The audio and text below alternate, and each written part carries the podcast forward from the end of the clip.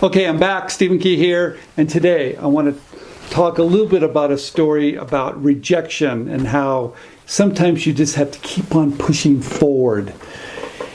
And this quote, I'm going to say this quote that someone gave me, and I'm going to talk about when, when that happened. The quote was Mr. Key, we're not going to pay one penny for your idea.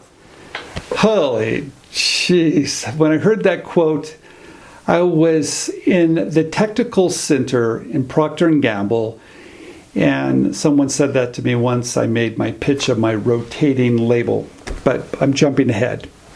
I want to start at the beginning a little bit.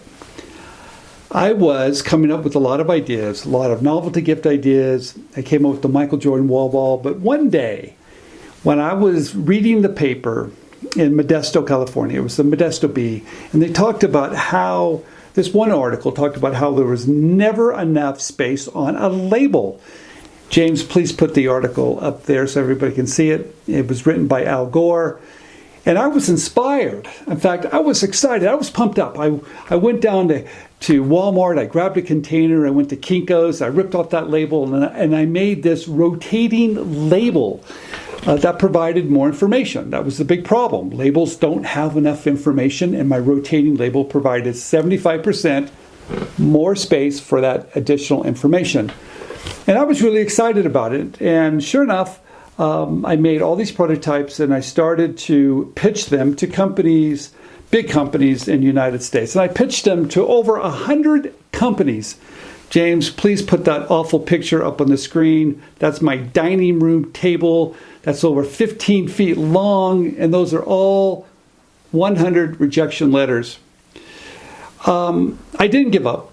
I was still pretty excited about it, although I was getting rejected right and left by everybody. Sure enough, I got a call um, from this. Uh, from the office of Durk Jager. Durk Jager was the president and CEO of Procter & Gamble, and his office called. They had seen a sample. A friend of mine showed the president, CEO of Procter & Gamble, a sample on a golf. They were playing. They were golfing.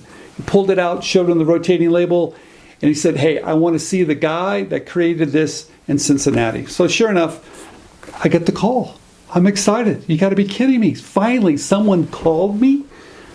So I told my wife Janice. I said, "Look, let's go to Cincinnati." And let me help me pitch this. She was at the time vice president of marketing for Gallo Winery. I needed a marketing person there. I brought a manufacturing person there, and I went out to make my pitch because they wanted me out there in in Cincinnati at the technical technical group at P&G.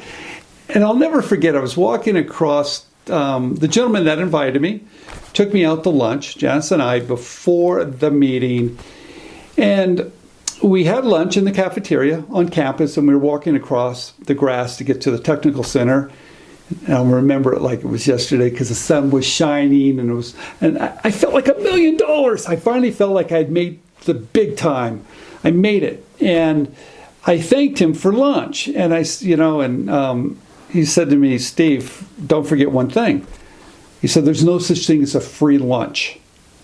That's when I knew something wasn't going to go right. And that's when Janice looked over at me and was like, I told you so, this isn't going to go well. So, sure enough, I get in there and I'm, I'm in there going to make a presentation. All the people from Procter & Gamble line up. There's technical people, marketing people, legal people. There's probably 15 to 20 people on their side and three of us on our side of the table. And I do my little my little pitch of the of the label Janice talks a little bit about the marketing, and the manufacturing guy says basically, you know, we can do it. And they didn't say anything. There wasn't one smile on anybody's face. They they had set me up. Yes, Procter and Gamble had set me up. And the gentleman slid a piece of paper across the table to me, and I'm going to show you that too up there. And those were all prior art. Those are all prior patents that now I had to show my attorneys. And guess what? Um, I didn't know what was on those, but after he said, Mr. Key, that's when he said it. Mr. Key, we're not going to pay you one penny for your idea. And they all got up and they walked out the door. I mean, I flew all the way out there and did all this presentation, and they were just there to do that to me. And sure enough, I didn't really understand it. Um, I got home from the trip and I sent that paper over to my, my attorneys, and they said, You know, Steve, I'm, I'm really sorry, but they found the prior art. They found two patents. In fact, I'll show you up on the screen with one of the patents that were exactly like my idea.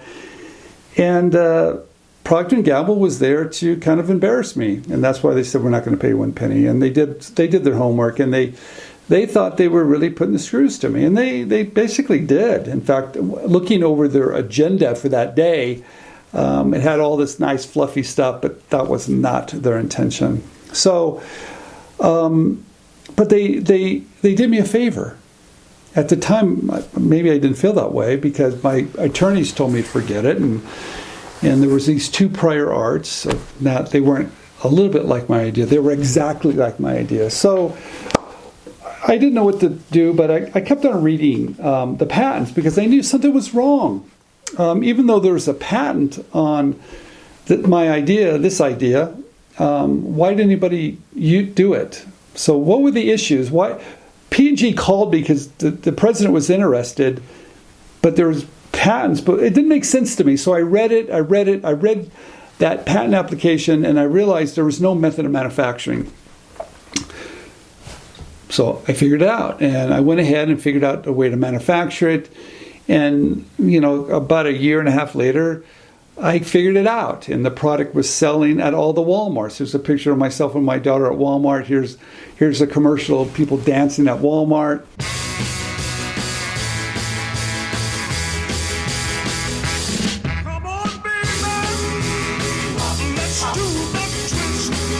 You love twist and learn.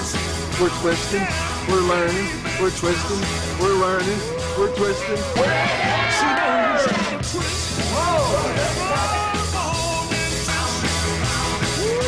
And here's a commercial of Alex Trebek promoting it. It was in all the Walmarts. Sundown Herbals presents its remarkable Twist and Learn label. It works like an herbal information center that helps you learn about herbs simply by turning the label. Sundown's new Twist and Learn label, where to turn for help. So, I guess what I'm saying is um, the, the moral to the story. Is there a moral to the story, Steve? Yes, there is. If um, if people are telling you no or rejecting you, or maybe they're just telling you that you, you cannot do it, um, maybe they're trying to hold you back, or maybe they just don't believe you can. And I know it's not easy, and but I'm here to tell you you can do it. And that's why I'm so excited to share these experiences with you because I realized yes, you can do this. And yes, it's going to take a little bit of work. And yes, you're going to get rejected. And yes, there's going to be people that are going to tell you no. That doesn't matter. What you need to do is to believe in yourself. And keep on watching these videos. I'm going to keep on sharing these stories with you. This is Stephen Key thank you for letting me go back in time and tell the story once again. I kind of chuckle now because here they thought they were uh, causing problems for me, but they really gave me the keys to the kingdom. And I cannot thank you enough, Procter and Gamble.